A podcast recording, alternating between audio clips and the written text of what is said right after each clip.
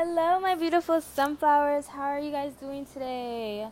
So this is um basically a little bit more into um, diving deeper into my story. Going back to the last episode, and um yeah, so let's just get into it.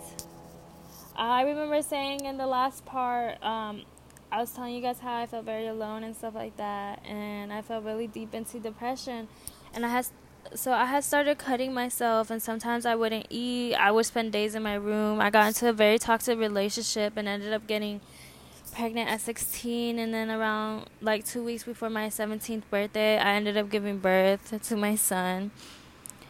Um, I ended up leaving that toxic relationship and moving to New York with my mother and then I ended up meeting someone else, and her name's Alexis.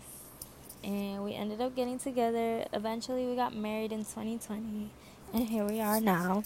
Excuse me. This girl who, this girl has helped me grow and has challenged me to be a better person.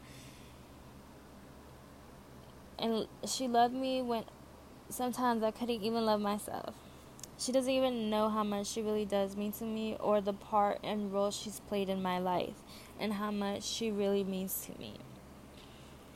But ever since me and her have started living together, I moved out here with her in November of last year. Is when I really started getting deep into my my journey of healing.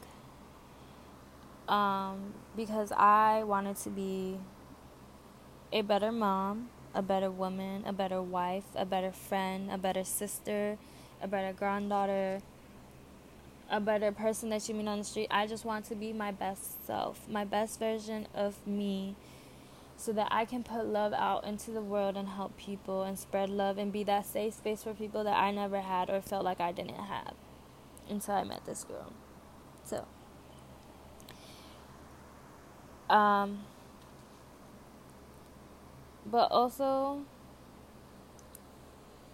like I just want to make if I'm able to spread love, am I able to help somebody with this podcast? If I'm able to make someone's world a little bit brighter, if I'm able to give somebody at least some hope that things get better, that's all I could ask for and that's that's the thing about this journey and healing and self love and just spirituality and all this stuff, the all of these things is not for you to find who you it's not for you to become something or it's basically I'm becoming all the things that are not you to and like sitting with yourself and really digging deep to pull out who you really are out of you so that you're not projecting hurt feelings onto people so you're not trying to fit in boxes of what people think you should be.